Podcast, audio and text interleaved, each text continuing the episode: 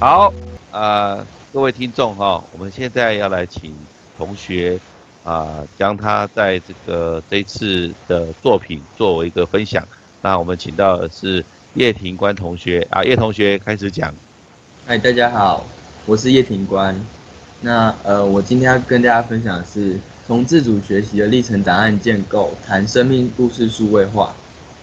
那一前言，二零二一年实验教育嘉年华，因有缘分参与呃成果的学习成果的分享，听到开平餐饮学院的学生分享他们学校著名的家传菜的故事。那每个人要将他们自己家族的嗯最富感情的一道家常菜作为分享。然后以此保留家族的餐饮文化传统。那因此，一个人的生命故事，若是以一道菜的方式，或是一段声音、影像记录来呈现，将将有别于传统以文字记录的生命故事来得生动且感人。那本文将以三个面向来呈现生命故事数位化的呃方式。那首先，嗯，现在高中生的学习历程档案。是一种生命故事数位化的一种表达。那第二个是，呃，年长者也能透过语言、肢体、作品等多种方式来表达他们的生命故事。那第三个是，所有人的所有人都能透过自主学习的经验分享，以社群平台或是数位记录的方式，作为彼此交流的共同资源。一，嗯，学习历程档案。呃，二零一七年教育部决定推行高中学习历程档案的这个计划，那不需要完全依靠考试的成绩录取学生，然后让大学端也能看到呃学生在学科之外的优点。那考试能力的不强，考试能力不强的学生也有发展的空间。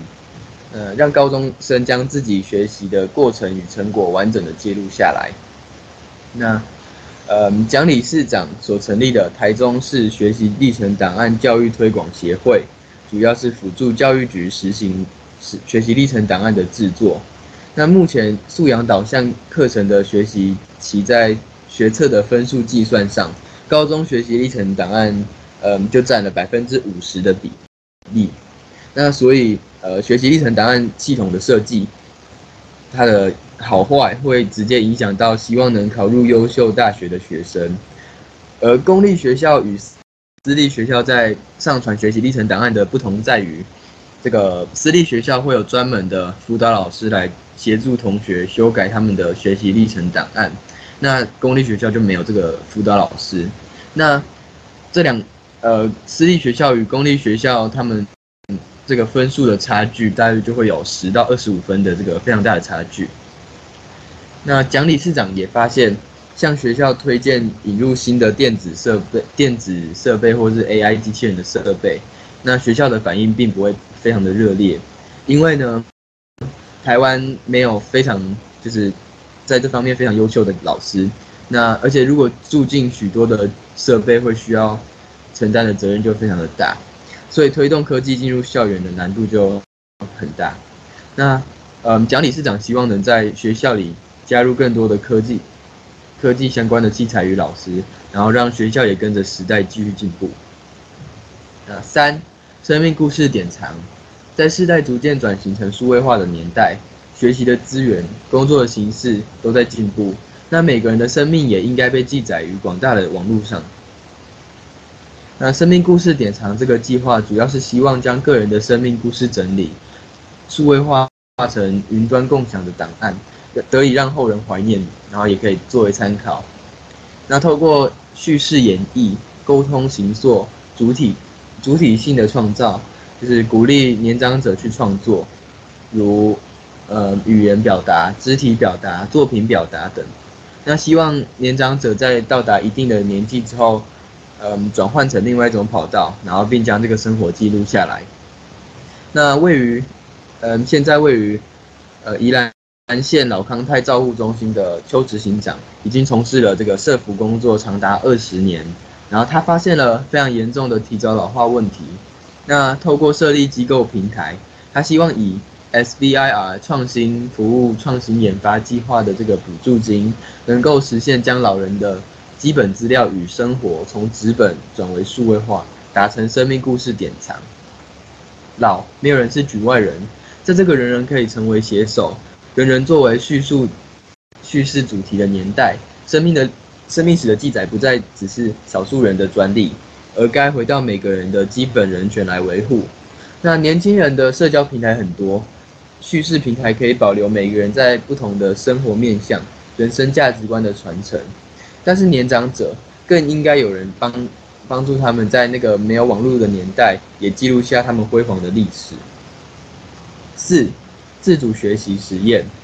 那这次接受访问的高雄的一个姜老师，他主张不使用打骂教育，因为孩子的吸收性心智会学习父母所做的一切，然后复制他们的打骂教育到下一个年代，然后就会导致恶性循环。那江老师推动。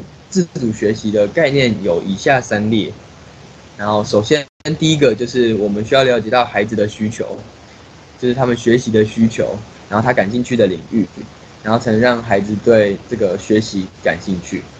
那第二个就是要协助孩子，然后在他不会的东西或是地方，就先给他示范过一遍，然后再加以的解说，然后孩子就能清楚的理解这个概念。那接着陪伴孩子。对于他不喜欢或是不感兴趣的领域，可以先从玩游戏开始，然后可以培养他的荣誉感与成就感，然后呃，也可以让他对于这个领域感兴趣，然后在这个游戏中培养孩子的人格。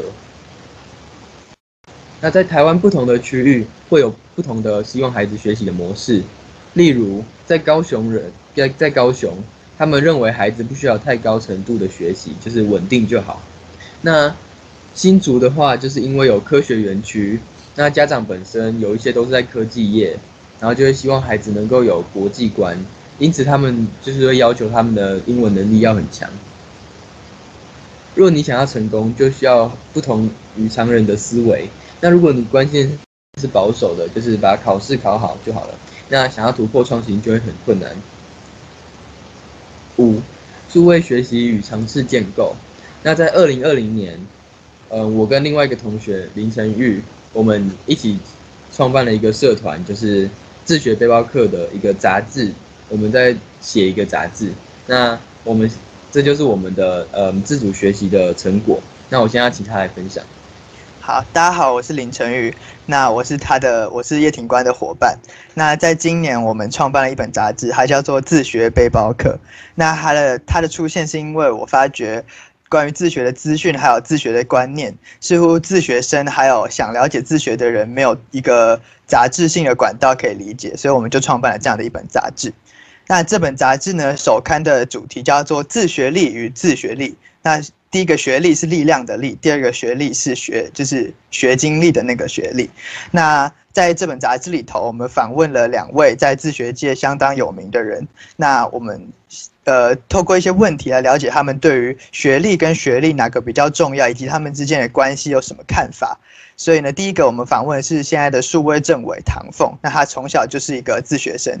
第二个是我们访问了政治大学教育系，呃，也在研究实验教育的郑同僚郑教授。那他们两个对于自学跟自学历的观点都在我们的刊物当中。